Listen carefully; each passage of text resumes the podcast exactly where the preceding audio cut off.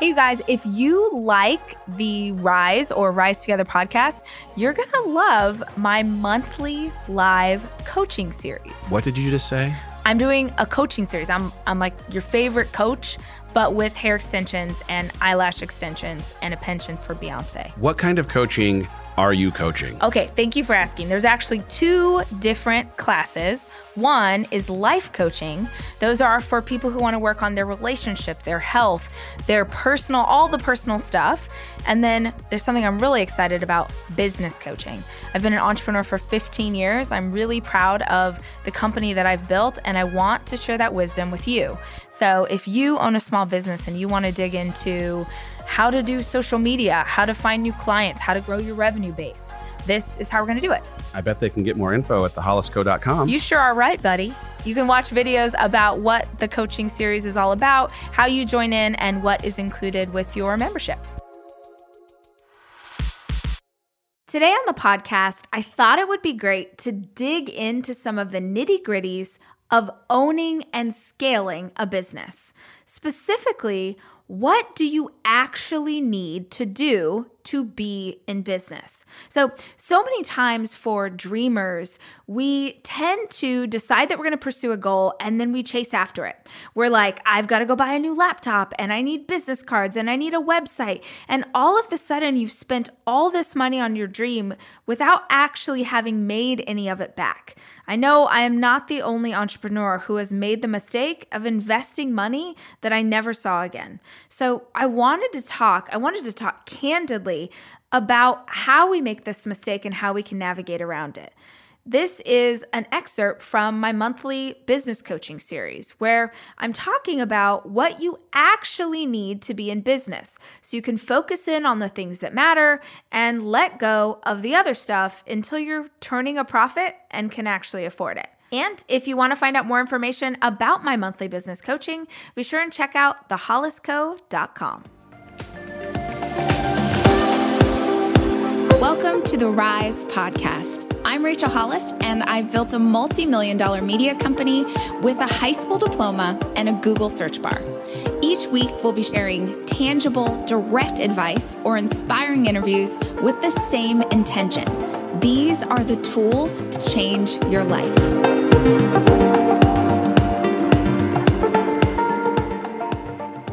Now, listen up. What do you actually need in order to be in business? What do you actually need?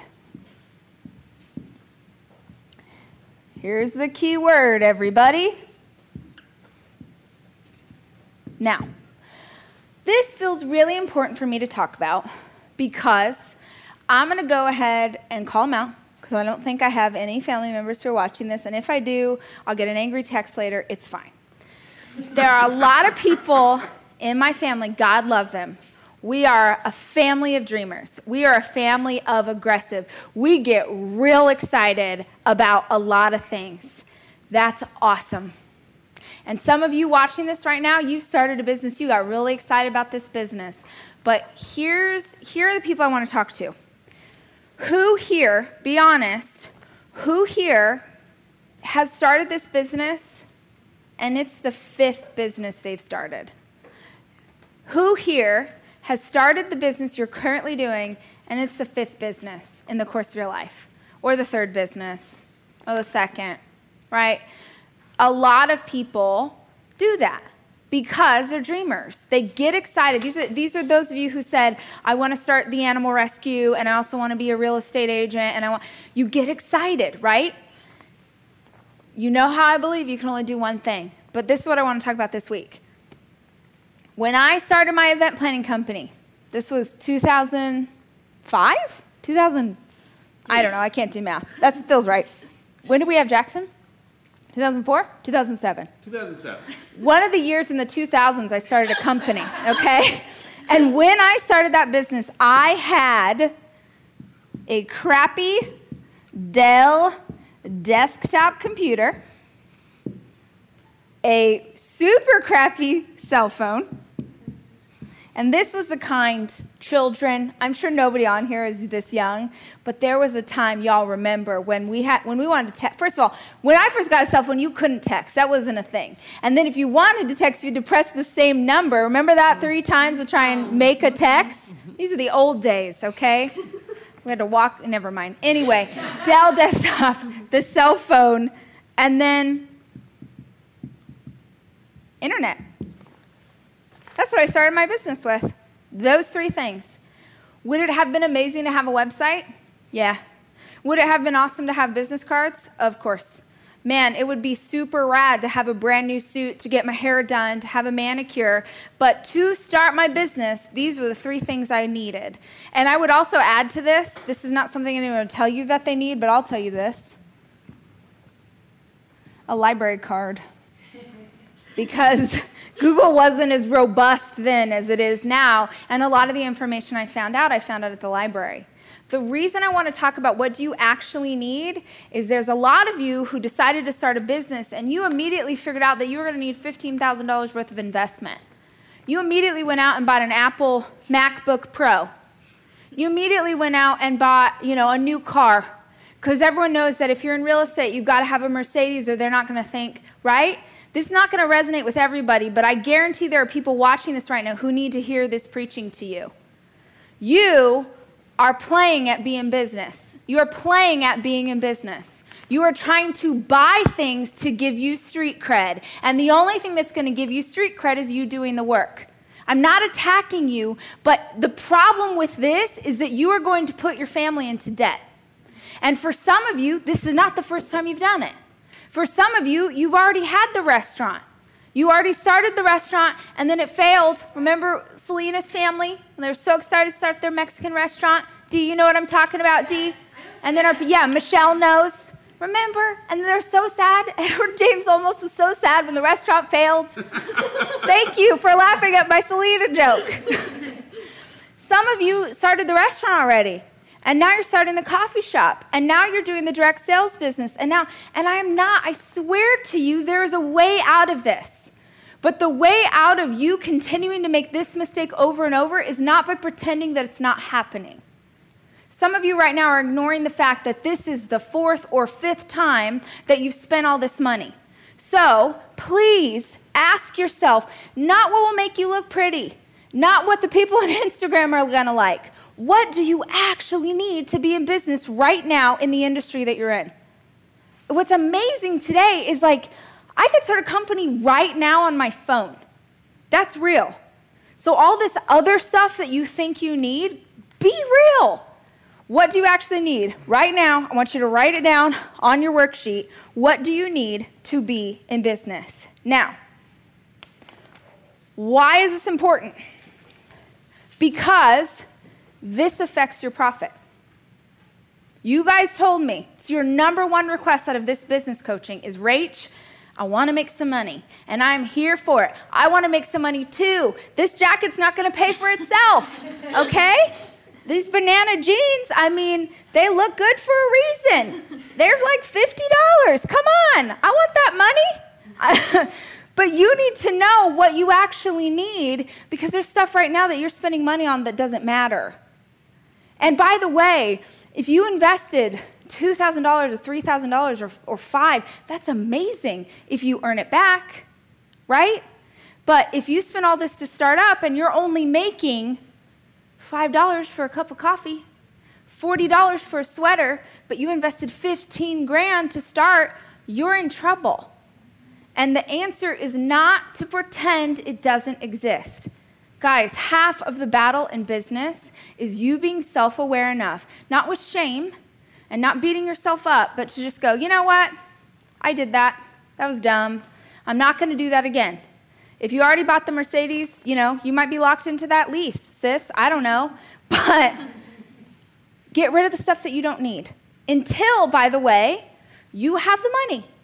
When we started this rinky dink pony show, it was like two of us in an office working off a cell phone. And then when we made a little bit more money, we got to get nicer equipment. And then we made a little bit more money, now we got to get Macs instead of whatever other weird computers we had before. And then we made a little bit more money. Now we got to get the big screen. Right now, Cameron's on one of those giant screens, like in a like in a Nancy Meyers movie. Like Cameron's on that computer right now, but he's the only one because we can't afford those for everybody. You got to work your way up, son. Just because you started a business doesn't mean that you get the perks that the other people who've been in it for 10 years have. So, what do you actually need to be in business? Now, here's an important question to follow that up. What do you need to, as an event planner, I'd say book, but we could also say close a client? What do you need to book and close? Because, by the way, guys, this is what I needed to let people know I was in business to do outreach, to connect with vendors, to figure out my new industry. But this was not going to get me a client at all. What did I actually need in order to close a client? I needed, hello, experience Does this all look like serial killer writing, guys? Like this is looking good. okay, great, great, great. I mean, you have it clean and typed up on here. Uh, I think I have lipstick on my teeth, which is really classy, everybody. Okay, I needed experience. Let's just sit on this one for a hot minute. Um, there's a lot of things that you can try before you're totally ready. I hate the term, y'all know I hate the term fake it till you make it. That is dangerous in business, especially in a consultation based business. I don't know how other industries worked, but in California, where I was an, a, uh, an event planner, weddings and funerals. I don't know why I laughed at funerals, except that I laugh at awkward moments. I'm sorry, that was so rude. Weddings and funerals. Look, I can't even say it with a straight face. That's all. I'm sorry. Um, weddings and funerals are the two events where someone can sue you for more than the cost of the event. Why does that matter? Because if I was a wedding planner and someone spent half a million dollars on their wedding and they found me liable for screwing something up, they could sue me for way over half a million dollars. That was the rule in the state where I was a planner. That would have not only ruined my business, but that would have ruined our lives because we didn't obviously the, who has that kind of money so you can't fake it at something like this some of you are in consultation based businesses you're in real estate or you're advising people on health you're consulting in an area that is very you got to be careful you have to have the experience. There's a bunch of stuff you don't know. And if you're running around faking it or pretending, or like a lot of people do, oh, I'm gonna like just build a website on is it Squarespace? Is that where you build websites? I'm going to build a Squarespace website, and then all of a sudden I'm in business, and you get a client. Like, that is a sacred trust. If someone is trusting you with their money and their time, if you're telling someone that you can deliver a product or service and you actually don't know how, that is dangerous. that is dangerous for you and your family, but it's also disrespectful to the people who are trusting you with their money. So, the very first thing that I needed in order to have a client was experience. The next thing I needed was a portfolio. I needed, and I'm gonna tell you in a minute how I got these things when I just got in business. I needed a portfolio of my work. Because in as an event planner, people want to see the weddings that you've done. They want to see the events that you've thrown. They want to see, hey, Rach, what you got? Because most of what people were hiring for was my ability to design a space. So I needed a portfolio. I needed references. I needed a pitch. Sorry, my handwriting's awful. I needed an invoice, plan, and a contract. Okay, let's start here in a consultation based business. You are going to get people who are interested in you. But when someone's about to spend that much money, when someone's going to give Courtney $1,000, they want to talk to someone else who spent that kind of money with her and make sure it's legit. Yeah? I needed references. I needed a pitch. Let's say that Michelle's like, hey, I want you to plan my wedding. We meet, we talk about it, we, we dream together, and then I have to, within 24 hours, turn around a pitch to her if you're just building that in real time versus already having a template ready to go, this is going to be super stressful and you're probably going to make mistakes. And more importantly, you're going to miss opportunity to add margin or to upsell her or to tell her what you can do or to be really clear about what you're offering. You're going to miss opportunity if this isn't done in advance. Lastly, you need a setup for how you're going to ask them for money. How are you going to get money? You got to send an invoice. Uh, do I take credit card? Is it check only? Is it cash under the table from the mafia? I don't know, but you need a plan for that. You need a contract, at least for me. I needed a contract. These were things that I needed in order to close a client. This is me in business, not a lot of money spent here. This is me closing a client, still not a lot of money spent here. And here's why. Question from the crowd as Yeah. you're saying why. What if you're just starting? Did you have to like volunteer your time as an intern to get experience? David, literally about to come out of my mouth. Thank Come you for on. that setup, brother. Yes, guys, I said I'm going to come back and explain to you how I got each of these things. Experience. If you are in, honestly, any kind of business, literally any kind of business, and you need experience, if you're sitting around going, oh, I'm over here building my company, and you spend three hours on Pinterest a day, or you're scrolling Instagram to see how other people are doing it, shame on you.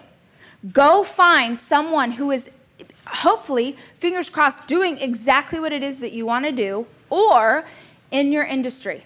So, again, when I was a wedding planner, there were not a lot of people who were real excited about letting Rach come and pick their brain. Hey, can I come pick your brain? Can I take you to coffee? Can I ask you how you do your business?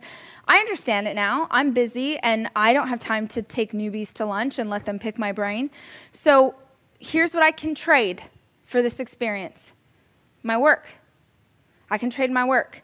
I volunteered with wedding planners for a year. I worked 40 hours a week as a coordinator at a production office for a horrible boss. The book's called Party Girl, you can read it. I did 40 hours a week, 50 hours a week of my day job, and then nights and weekends, I worked for free. Not for an hour and not for two hours. I worked weddings for 10 hours. I gave up my weekends. I didn't see Dave. I stood in crappy high heels. I did the work nobody wanted to do. I picked the confetti out of the carpet. I carried the cake. I tried to sew the bride's dress back together. I did literally anything they asked me to do for a year for free. And it sucked. And I'm going to be honest, the people I worked for were awful. The book's called Party Girl. You can go read it.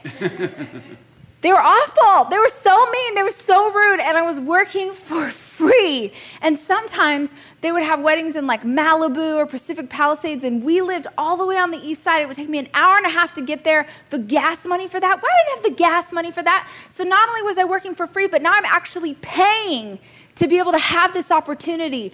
But that experience, nobody can take away from me. Those times where they were like, quick, the bride's dress literally split down the back seconds before she walked down the aisle. This really happened, you guys. Don't ever do that thing where you buy a dress two sizes too small because you think you're gonna lose the weight. You're not gonna lose weight. Just love your body. Get a dress that's your size, okay? There's me sewing up the back of her dress when the when the groom's mother decided that she was going to bake their wedding cake for them and she frosted the entire cake while it was still hot and all the crumbs came off in the icing and it was a half a million dollar wedding with this crappy Duncan Hines cake and oh my gosh what are we going to do? And I covered the entire thing in rose petals. In the book it's diamonds but in real life it was rose petals. They can't take those experiences away from me. And so then later when I had the potential to speak with a client that might be mine and they said Hey, tell me about the worst thing that's ever happened to you at a wedding. I was like, Girl, I got this. Now, in my field, most wedding planners would not share photos. That's another really important thing. You've got to show your work, like in eighth grade math. So, most planners would not share their photos, and I really needed a portfolio. So, you got to get creative. Nowadays, it's really popular, at least in this industry, and maybe you too, if you're in a lifestyle industry or you need to show off photos of what you've done, partner with other people in your town. Partner with a photographer. For me, I partner with a photographer, a florist, a baker, a, a, linen company, a rental company, and we'd all collaborate. We'd build out three different designs together, and then we'd set it all up and we'd get really gorgeous photos of it, and we'd use it to build our portfolios. Because what a portfolio is, is examples of your design aesthetic. And for me, I was able to use these are my real life designs. They're not from a real wedding, but this is my style. And I created it with this team. And oh, by the way, you can totally hire this vendor. So I got creative. And if you're new in business, you're gonna have to get creative too. And by the way, if you guys see, like if someone's asking a specific question, like I don't know how to do this, shout it out at me and I'll, and I'll walk them through. Hey guys, I hope that you found this week's episode helpful and it gave you some great insights for your own business. If you want to find out more about my monthly business coaching or my monthly life coaching program, you can find out more information on thehollisco.com.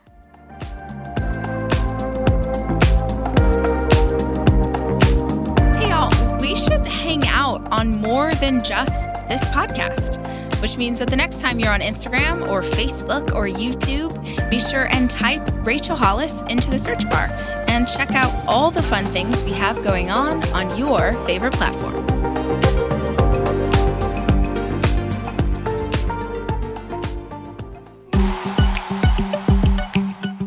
Stop Apologizing is out in the world. You guys, I know, I can't believe it any more than you can, but it's true. This book baby of mine is finally here. So if you have a desire in your heart, but you're worried about what other people will think of you for trying to chase after it, this is the book for you. It is the most tangible and I hope motivational advice I've ever written down. And it's available today anywhere books are sold. And if you like it when I talk to you just like this, then you're going to love the audio version. Girl, stop apologizing. Go grab it right now. Do it.